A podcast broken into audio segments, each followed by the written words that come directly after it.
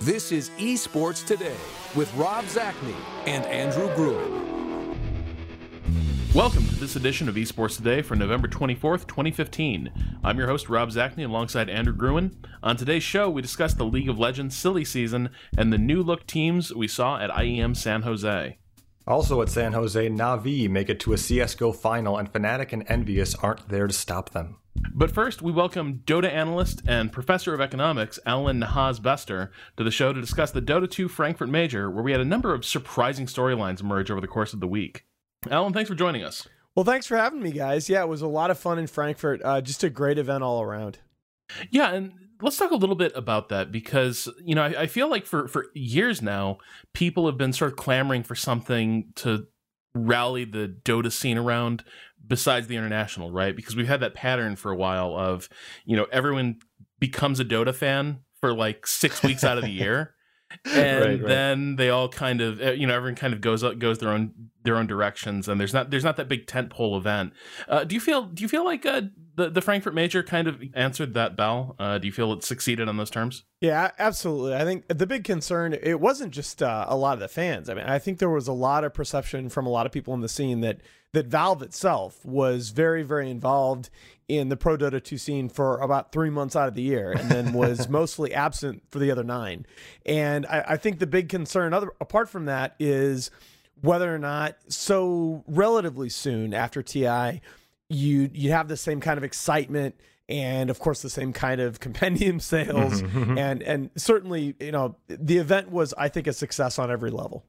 Right. So what it what it made us talk about a lot was was whether or not like maybe it's almost too much of a success because like we would watch things like MLG where it, you could just there was just sort of like this this air around it where you could tell that just like it there was it, it kind of like the air had kind of been let out of it and people were kind of practicing like maybe they were holding Exhibition back. Dota. yeah they were maybe holding back a little bit because they knew there was this three million dollar tournament coming up so they weren't going to give away all their strategies for a hundred thousand dollar tournament. And I was curious what you thought about that. Did, did you get that same sense I really didn't. Uh, I think a lot of people had those concerns building up to to ESL and to MLG, but I, I was at both of those events. I worked both, mm-hmm. and I think one of the things that you're going to see happen. I've I've had this conversation with a lot of different people that esports just moves so quickly, mm-hmm. and teams are born and and they have their life cycles. It's like three months in Dota or in League are like two years in a lot of in a lot of conventional sports. Absolutely. And so these events like ESL and MLG have a lot of meaning for teams like OG that when you think about it, you know, MLG was one of their only events together at a LAN. And that's a key event for them to be able to prepare. And and they had a big series victory over EG and looked like the best team at the event in the first day and then came out flat and all of a sudden are out of the event against Secret. So I thought that was a that was a big and very important learning experience for that OG squad and really set up for uh, for their success in Frankfurt. You know, that's an interesting uh, I think that's an interesting part part of the Dota scene as, as well because I, I, think we on the show we also follow League of Legends and, and CS:GO fairly closely, and it feels like Dota in particular is particularly volatile. Uh, yes. You know, when you talk about that three, you know, three months, like in Dota years, three months is is uh, two years, uh, and I definitely feel that's that's a bit unique to Dota, per, perhaps because like so many, like certainly like in League of Legends, they've tried to create sort of disincentives for people to like have a lot of upheaval in the scene, right? Like you get your you get your premier spot and you want to keep it and you don't want to jeopardize that and everything's structured around this this yearly tournament. Dota it seems very much more it seems like it encourages teams a lot more to sort of experiment uh, with, with different lineups and sort of create these like you know custom rosters for for one-off events well, I don't know that it's that it's as much that I think part of it is just that the meta the meta game in Dota is is incredibly dynamic. The changes from patch to patch uh, tend to be very large, so you have uh, you have a lot of natural volatility just built into the way the game is structured. But I think also when you're talking about the just huge disparity between the prize pools, you know, even when you're talking about events like MLG and ESL uh, versus a $3 million tournament and certainly mm-hmm. an $18 million tournament in TI, you know, you see this a lot in other sports that even relatively good teams, uh, when if the Miami Heat don't win a title with LeBron James and Dwyane Wade and Chris Bosh in their second or third year together, that team probably isn't together for longer than that three year period. So, again, I think in Dota, you're going to see a lot of this, especially over the first year or maybe 18 months that we have a major system. You're going to see a lot of teams get together and not quite reach that summit of success and and not stay together. That was the the big question, for example, that I had about Secret going into this tournament. I thought this secret squad, I was on record saying this at ESL, I thought this secret squad had as high a ceiling as the last secret squad did over the summer, maybe even a little higher. My mm-hmm. big question was were they going to stay together long enough to reach that potential? Sure. And it looks like now they're going to.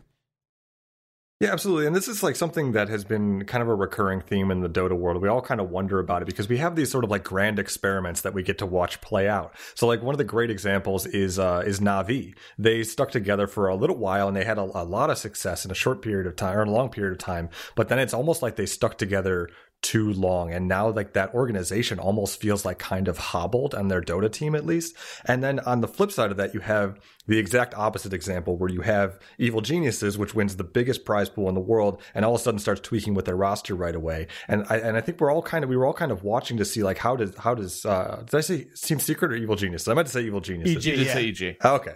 So eg uh and we are all kind of wa- uh, watching to see like how this tweaking of their lineup actually would go. And I think we're all still kind of like wondering if that has paid off at this point. Well, we want like an we want like a verdict of, of how that tweaking of their lineup is going to pay off. But so far we've got like a lot of like third place finishes from them. And I'm wondering from you, like, should we be in awe of Evil Genius's ability to still stay relevant and still be a third place or a top three finisher, or we should should we be expecting more from them?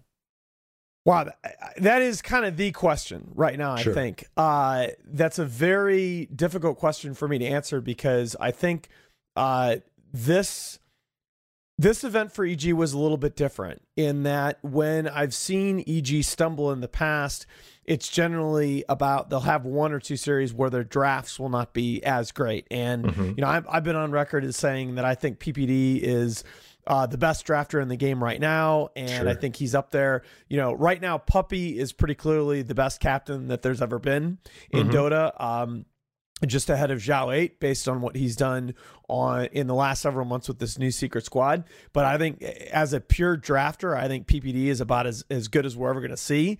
Uh, still, they have series where their drafts maybe aren't as good. And the edges among top teams are very, very small right now.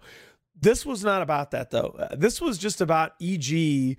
And I thought a similar thing, by the way, happened to Vici Gaming when they lost to eHome uh, mm-hmm. on the penultimate day of the event.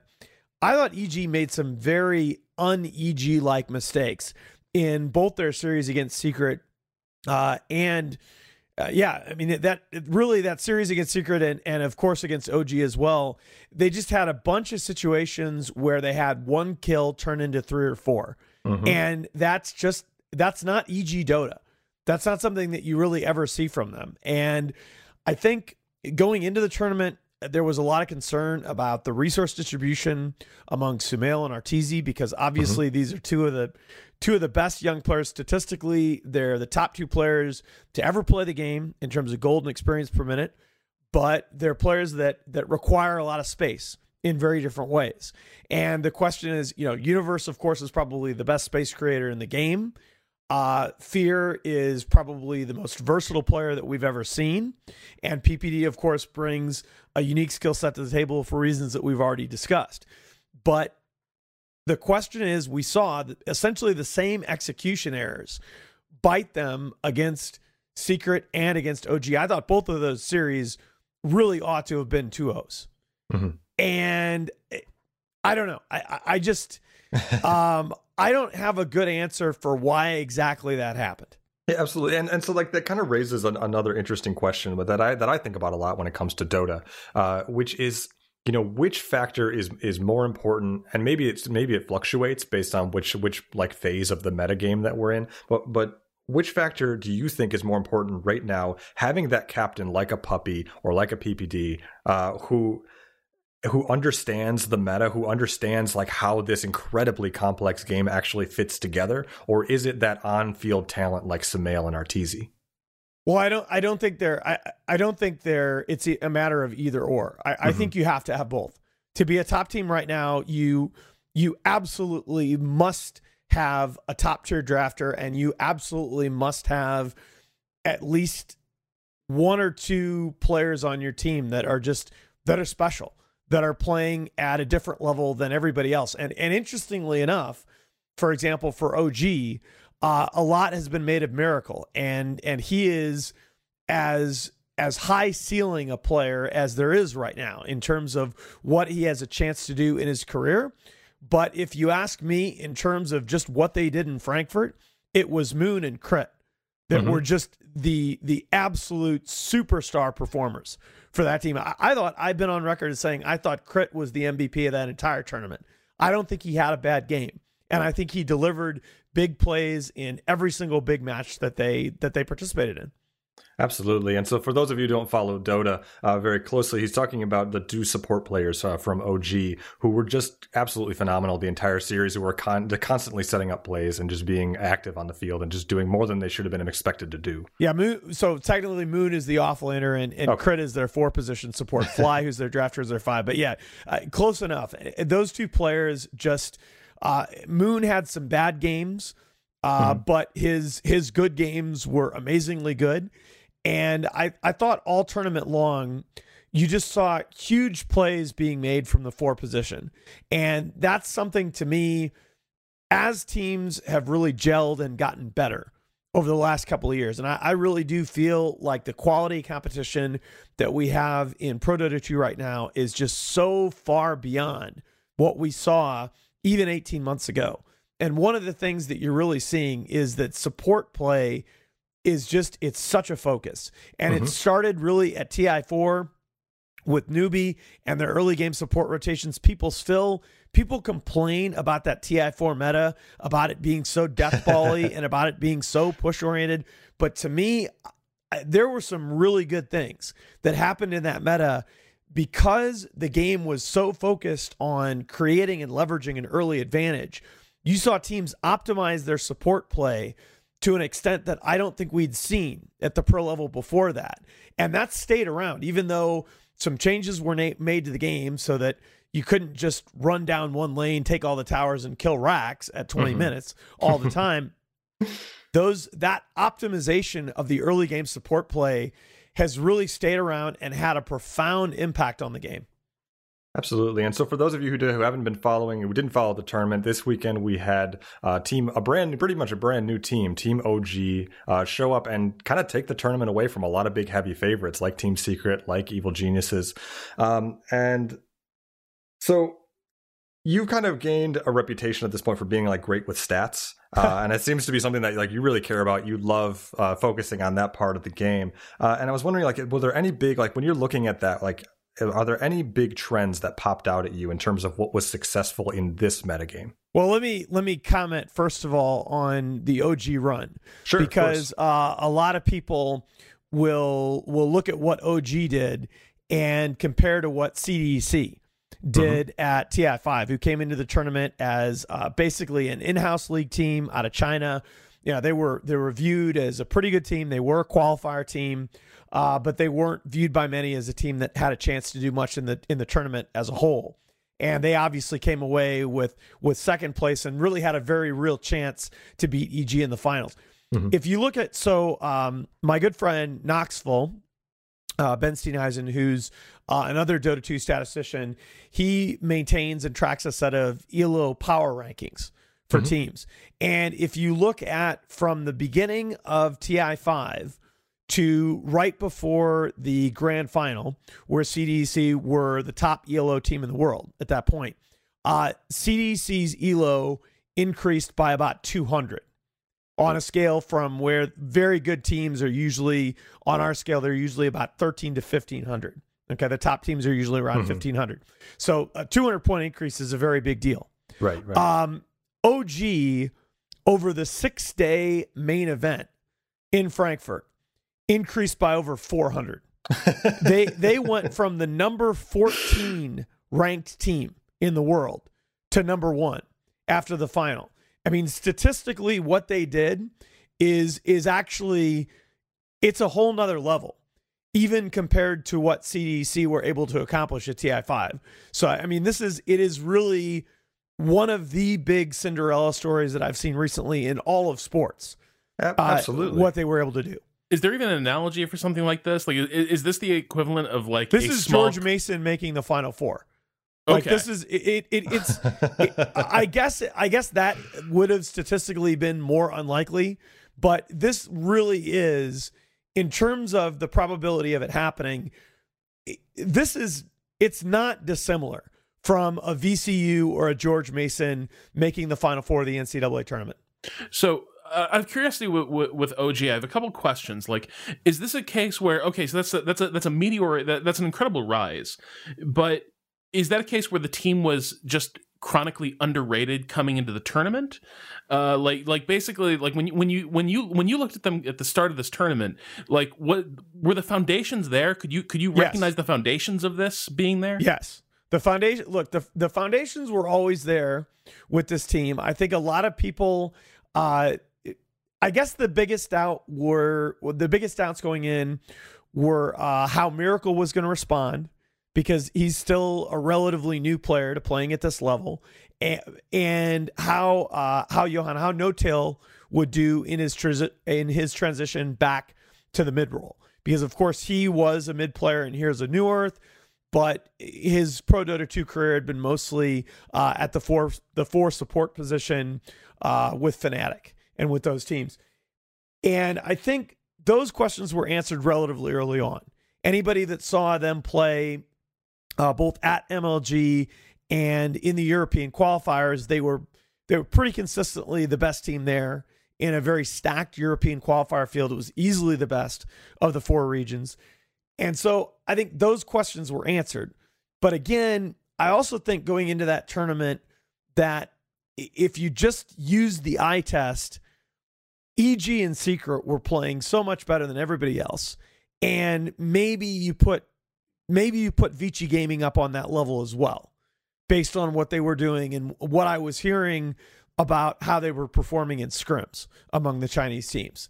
So I I think it's a pretty clear matter of the ingredients were always there, but you never know whether those ingredients are going to come together within the context of a particular event. Yeah, that's. I mean, you talk about context and the ingredients coming together, and that was one of the most interesting things to me because I would have looked at that lineup as someone who, admittedly, is like Dota. I love Dota. I've played a ton of it, but it's like to understanding it at the pro level is such a daunting experience for me that I don't even bother trying to make predictions anymore. But I would have looked at that and I would have said, well, here we have a team that has Fly and N0tail, who are veterans from the old Fnatic squad, and that Fnatic squad never really made a huge impact in the pro scene. They were they were usually like a like a top five or top six team, but they were never really a team that came away with a lot of tournaments. And so to see them go into a new organization and come away with totally different results and, and have different players around them and have them become the top team in the world is, is really, really fascinating and speaks volumes to maybe how undervalued they were in their previous organization. Well, but this, I I think you could say the same thing about this secret squad mm-hmm. as well, where there are a lot of people that that doubted whether whether Jacky Mao, whether Eternal Envy should be a player on a top five team. And there are a lot of you talk about the questions about Miracle, same questions about w33ha. Although I I could have told you that that that kid was going to be awfully special. We He- incredible. well, he just eh, you you really you have to spend five or ten minutes just talking to the guy Hmm, to appreciate what he's going to do because he's got I think probably the best attitude of any young player that I've ever interacted with. He just you know he wants so badly to be the best, but he is willing to he's willing to be incredibly humble and to learn something each and every time he plays the game. Mhm. And to me, that's that's what you have to do in Dota. You know, my my favorite paraphrasing of Joe Paterno has always been you're either getting better or you're getting beat. Mm-hmm. And I think you you have to have that attitude if you want to be a top 5 player. And he has had that attitude very clearly from the first time that I met him earlier this year at MLG Columbus. He was there with Balkan Bears and he was just clearly there to learn and to get better. And it was pretty clear if you watched him play, he was already playing on a pretty darn high level, but he was 100% committed to getting better. I mean, I I had to have a talk with him after after ESL New York because I just I saw him at the after party and he just he looked like somebody just kicked his dog. Mm. And I'm like, look, you just had a tournament where you were probably the best player here. You you you need to you need to be a little happy about that. and he's like, "No, no, I'm not happy.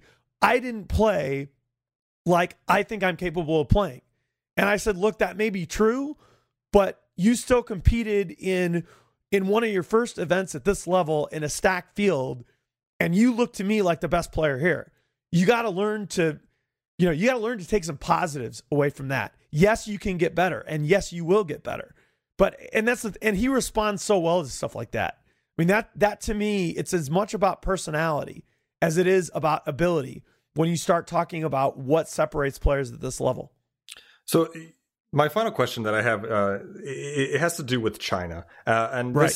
this, we we talked we you've mentioned China a couple of times, and you were clearly a little bit impressed by by certain teams in the Chinese field of teams that showed up at the fall major. But we saw again like kind of the same result as they had at the International Five, which is where there was I think they had a fourth place team and a fifth place team, but nothing in the top three, no podium finish. And I'm wondering if you think like is, wait, is this wait, the point? Wait, wait, okay. What's look, up? let me stop you for a minute because let's let's remember that that four out of the top five teams at TI5 were from China. Oh, did I mix that up? There, there, oh there's my a, goodness! There's a reason. No, no, no, no. It's it's not just you mixing this up. like it, I'm I'm talking to a lot of people right now, and it seems to me like everybody's mixing this up. Like everybody's like, "Oh, Chinese Dota is dead." I, I mean, there were out of the eight directly invited teams to Frankfurt, Four were from China. And there was a darn good reason for that. Okay. Like they had four out of the top five teams at TI5. Uh, they obviously, you know, Vici Gaming has to be seriously disappointed with how they performed in that series against eHome. Okay. There's, there's, there's no, right. mm-hmm. there's no second guessing that. And I think eHome is probably then disappointed with their showing against OG, although it was pretty clear that was a two. It was pretty clear that OG was the better team. But you know what? When when you're talking about teams at this level, it's a their games of big plays and big mistakes. It's, it's almost like NFL football. That as as much as these teams are so even and the the games are so competitive, it's the one big interception that's going to decide the game. Mm-hmm. And unfortunately, Vici against eHome and then eHome against OG had they just had bad plays, bad decisions at the wrong times in those games. And like I said earlier, I thought, for example, I thought each of EG's final two series in the tournament could easily, easily have been two O's. But that's a that's a good thing. Like that that is why I look at Pro Dota 2 right now and I say eh, the level of play that we're that that we're witnessing right now is absolutely unprecedented. In in in the years that I've been watching the game, and again, I'm a relative newcomer. I've only been watching Dota for like four and a half years right now. But but the distinction between the level of play right now versus a year or 18 months ago is just is so ridiculous in terms of of how many teams we're seeing right now playing on that elite level and how many teams going into an event like Frankfurt have a legitimate shot to win. It's just, it is such a great time to be a fan of our game. All right, thank you so much, Alan Nahaz Bester, uh, one of the best Dota casters in the business. Uh, Rob and I have both just really loved listening to your casts so much. Just like there's such an enthusiasm and such a respect for the game uh, in your cast, and we just love doing it. Thank you so much for being on the show. Well, it's my pleasure, guys. Thanks for having me, and and hey, uh, thanks thanks for thanks to all your listeners for for following Pro Dota. It's a it's a great game, and I am very lucky to be a part of it. The Dota 2 major wasn't the only major this weekend, as many of the world's top League of Legends and CSGO squads headed to San Jose this weekend for the IEM tournament there. Uh, Andrew, let's talk about uh, Counter Strike first. It was kind of a smallish tournament with at least two major teams missing from the equation. Uh, EnVyUs canceled their participation following the tragic events in Paris, and Fnatic were never involved with this tournament. So, you know, with the with the uh, you know 800 pound gorillas out of the room, who impressed you at IEM? Uh, well, for starters, I think this was a really good opportunity for Team Solo Mid because they needed to get kind of back into the finals for an event. This was a really good opportunity for them to do that. You know, there was a time, maybe just a couple of months ago, when we would have placed Solo Mid as one of the top teams in the world, maybe even top three uh, but they haven't really performed at that level as it's been, you know, kind of as you said, EnVyUs and Fnatic that have basically stolen everything important, every every important tournament over the last couple of months. Uh, so it's been certainly it's been their off. Yeah, absolutely, and so it, but it's been nice uh, to see Solo Mid kind of get a chance to stretch their legs again and get a shot at winning. Uh, but the obvious answer to that question though is uh, who was more impressive was Navi. This was a team that like you could really sense was on the verge of something. Uh, I, I, believe it was uh, DreamHack Cluj last month, uh, and they were like in the on the verge of breaking into that top four class of Counter Strike teams. Um, they finished second to EnVyUs in that match, and it was like you know, at that tournament, you could clearly tell that they were just like tripping up just a little bit. Like they had this, like a ton of raw talent, but like they couldn't get the ball rolling at the pace that they needed. And, and these small mistakes kept getting in their way. Well, and, and, you could certainly see that, right? Like, cause that's where that was the, in their final against uh, EnVyUs, you know, they had that really strong showing uh, on train. But once they lost that, you could sort of tell they were on tilt from the moment that that first map ended. Right, right? right. They were like, "Well, that was our best shot, so time time to roll up like a carpet." Right. It's almost like you can tell it's a confidence issue for them, and then and then having that opportunity to go and put up a good shot against EnVyUs in a final, kind of like bolstered their confidence in a certain way, and they were able to come into this tournament and actually win something for once, which is like it's really nice to see them kind of solve those issues and come away with a premier tournament. You know, it's not a major uh, in the Counter Strike scene, uh, but it's still a pretty big deal. And you know, hopefully they can take this forward and win another tournament where all of the big names are in attendance. Yeah, and you know, it, it has to be said that Team Liquid also had a surprisingly decent showing this weekend. Uh, you know, they absolutely gutted uh, Virtus Pro. Uh, their first map on Overpass was one of the most savage, like Counter Strike beatdowns I've seen this year. Uh, to the point where it's one of those things where it starts to bother you as you're seeing it because it doesn't, it doesn't feel right. It doesn't make sense, right? Like if, if it were a multiplayer match, this is where like somebody starts spamming chat with like hacks or something like that, uh, be, because it, it just because because Virtus Pro have consistently been in the mix. Like, yeah, they're not at that sort of elite tier we've talked about a lot, but they're constantly threatening to to break in. Right, they're one of those mm-hmm. teams that like are always there keeping the better teams uh, honest. And if they stumble a little bit, Virtus Pro uh, will steal a victory, like they did uh, in Dubai. So you know, watching that first map where Virtus Pro, I, I, think maybe got two rounds, maybe three, uh, out of the out of the entire uh, out of the entire map. Uh, it was just it it, it, yeah. it it didn't feel right, especially because Team Liquid have not been the American squad to watch, no. right? Like it was it was Cloud Nine's year. This was Cloud Nine's like breakout year, and yeah, they faded a little bit down the stretch. But Team Liquid, you know, certainly as far as long as we've been doing this show, hasn't really been a part of the discussion. Well, you know, I, I will say that I think that if there was going to be a round in which Team Liquid could pull off an upset, it was going to be round one because Counter Strike is such a game about like knowing what your team is going to do before they do it and setting up these sort of counter strats or anti strats, as Joe Wong uh, of Team Liquid uh, fancily enough of Team Liquid described it to us in an earlier segment a few weeks back. Uh, but and so if Team Liquid knew they were going to play against um, Virtus Pro, and they had a chance to, to really study them and get inside their heads. It just means that they showed up, and maybe they didn't have the same level of like raw skill that they did, but maybe it even didn't even matter because they were able to just anticipate their movements, like you had kind of said earlier. Yeah, I think you know it, it could be certainly. Sometimes you see the less skilled team really excel at like defensive positional play.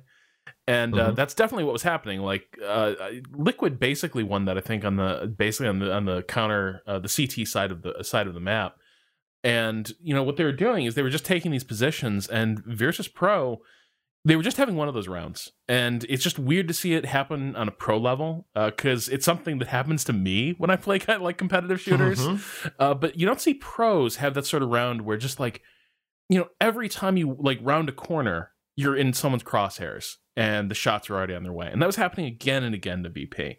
Uh, just Liquid had the right position, anticipated everything perfectly, and and VP never really got, got on their feet.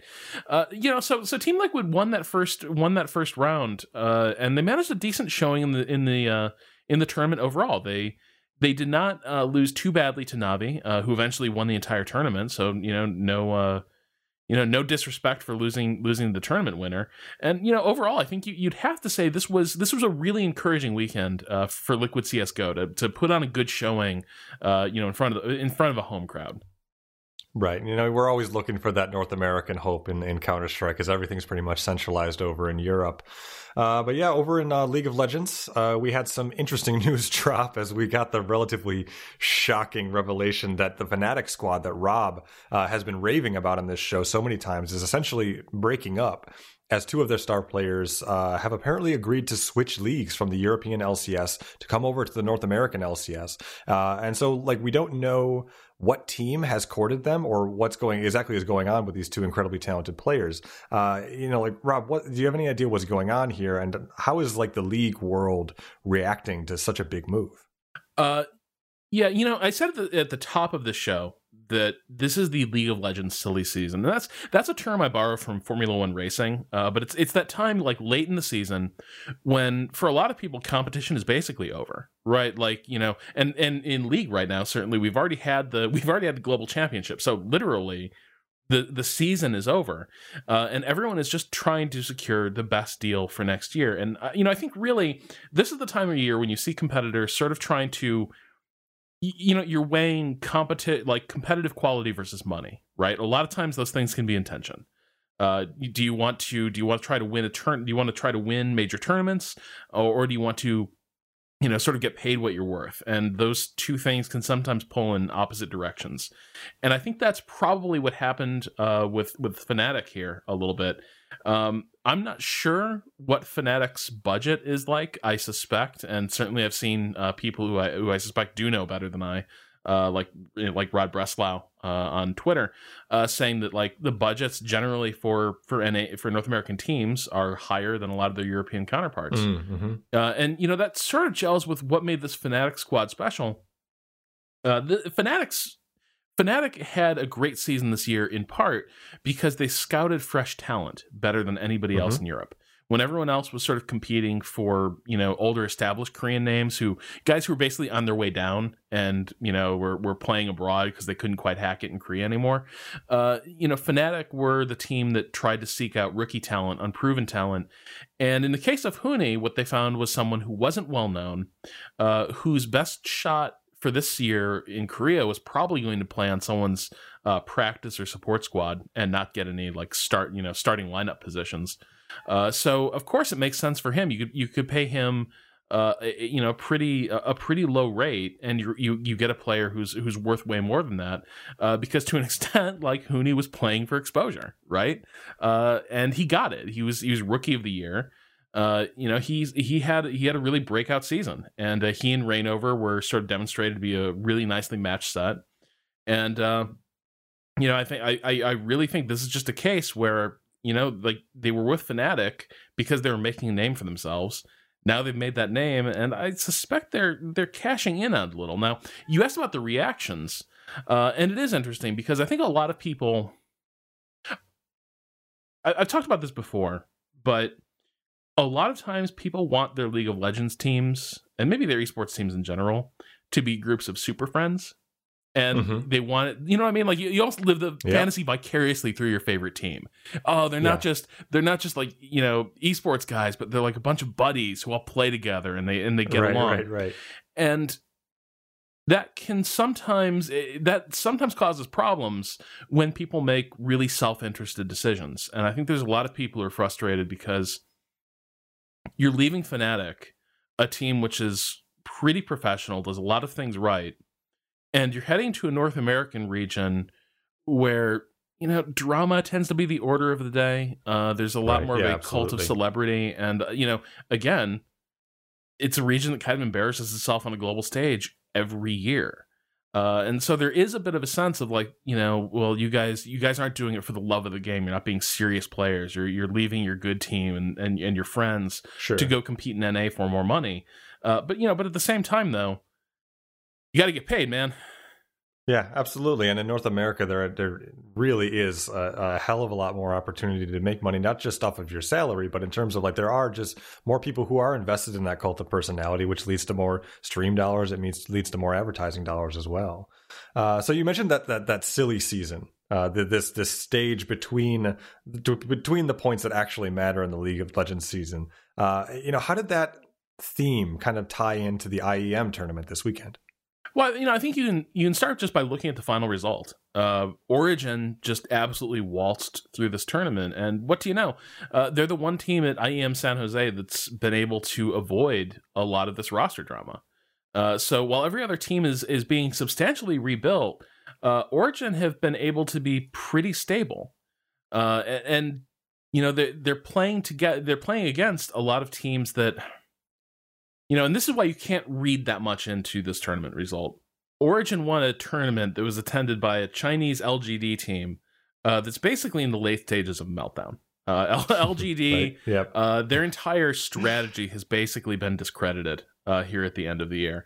Uh, I don't, I, I still don't understand what happened with this team, how they went from being such a strong team in a great region like China uh, to having such a bad uh, autumn. But this was kind of the swan song for a pretty disappointing year. But then the, the other competition they're facing, uh, you know, at this tournament is a uh, counter logic team that's had some major changes hit it. Uh, as its longtime AD carry, uh, Doublelift, has gone over to Team SoloMid, uh, which which is, by the way, just an amazing. Like, if you want to talk about like what fans are not handling well or like creating drama, like this is one of the great like sports betrayals, right? Like this is the League of Oh, yeah. Legends equivalent of like when the Browns, like when the Cleveland Browns left uh, Cleveland and went to Baltimore to become the Ravens. Like it is right, like the whole team. yeah, it is. It is just like it is. It is that level of like emotional. How how could you do that? Uh, To and uh, fair, you get it right because Doublelift and CLG are synonymous. Like absolutely. CLG's strategy for years, their their competitive strategy has been protect Right. the Doublelift. Right, and it's not, and it's not just about the team or the team that he's associated with, but like Doublelift is like you talk about cult of personality. Doublelift is one of those people. Like you, you, you'll see him at something like the Penny Arcade Expo with like a literal entourage or just people he doesn't even know. Just follow like thirty of them, just following him around wherever he goes. Like this guy is a legitimate superstar. Yeah, and uh, so he's so his departure from CLG has left that team in a really strange place because you you basically changed the culture of that team overnight. Uh, and then he's he's very new to Team SoloMid, who are also basically being uh, substantially rebuilt uh, following massive uh, you know off season changes. So I mean, these are brand new teams who are who are coming coming to terms with their new rosters. Will any of this matter come the spring, on the start of the 2016 season? I kind of suspect not. I I, I don't even think Origin's advantage will will endure because you know as these rosters get set, uh, the one thing you have to acknowledge is a lot of teams are getting a lot of strong talent, and new blood uh, injected into them. Give them a few months, and they could be playing a lot better than you ever saw them play in 2015. Right. Well, you talk about new talent, and, and kind of like before we move on, I have to ask. We've talked a couple of times in the past about how like the aging captain of Team Origin, Xpeke, this vaunted legendary player Xpeke, uh, and we've wondered if it was wise to build around, but to build a new team around this like aging star. And now it seems like Origin actually agreed because at this IEM tournament, Origin went out and picked up this young phenom by the name of Power of Evil, uh, which is a great esports name, uh, and he's 18 years old to replace uh, Xpeke in the mid lane. It's like, what do you think about that? What does that mean for for Origin? Yeah, well, you know, the thing is, remember, like Origin and Xpeke are, are basically synonymous. Like this is this is the team he picked. This is, I think, or like Xpeke. Xpeke is part of that generation that is starting to die off in League of Legends. Like I, I it was it was basically him, Doublelift, Dyrus, and uh, Mhm. and, and YellOwStar, who were sort of left Yeah. from the first generation of stars, still playing at high level competitively. Uh, and th- what I'm hearing at least is that YellOwStar might be a little burned out over at Fnatic, and it could be that Xpeke is also recognizing that that his time is is coming to an end. I don't know if he's formally said anything about stepping down, but certainly the fact that they recruited Power of Evil. Uh, and sort of put him in the lineup for for the entire tournament. Now, ideally, this is a perfect opportunity to test a new guy out. This is a tournament that doesn't mean anything. Very good point. Uh, Spring training. The other thing is that you know we saw what uh, SK did this year, which is they basically ran two different mid laners, and it could be Origin are thinking they can do the same. I am not sure that Xpeke's time is really done. Uh, you know, Taylor Taylor Cocke was on the show a little while while ago talking about how Xpeke just turns into a different player on the important stages, Yeah, and absolutely. I'm not sure that's something that you can really replace. And if you still got that ability to turn it on, and it, he certainly did at Worlds this year, um, you know, it could be this is just a, a way to get a little bit of a break and fewer reps each season. But we'll see if you, you know, we'll see who who they play uh, for the, for the big games. Right, he's a wily veteran, and uh, he's only going to get more wily with age as he starts to to grow those gray hairs in his mustache. all right, but, uh, but that's all we've got for esports today, and now we turn our attention to esports tomorrow. Uh, next week we've got the FACEIT 2015 Season Three Finals in Counter Strike Global Offensive, which is an kind of a surprisingly important tournament. Uh, it doesn't sound like it with the name of it, but but it's a two hundred fifty thousand dollar prize pool. Uh, one of the biggest tournaments at the end of the year in this December as we wrap up 2015 in Counter Strike Global Offensive.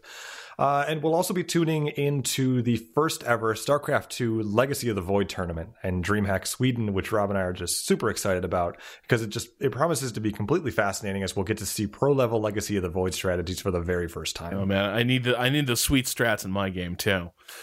uh, anyway, that concludes this week's edition of Esports Today, an Idle Thumbs Network podcast produced by Michael Hermes. You can learn more about the show and discuss this episode and esports in general with our community at esports.today. Uh, by the way, thanks for your patience with our lack of a show last week. Uh, I had to undergo a minor but surprisingly disruptive surgery, and we weren't able to work around it like I hoped we'd be able to.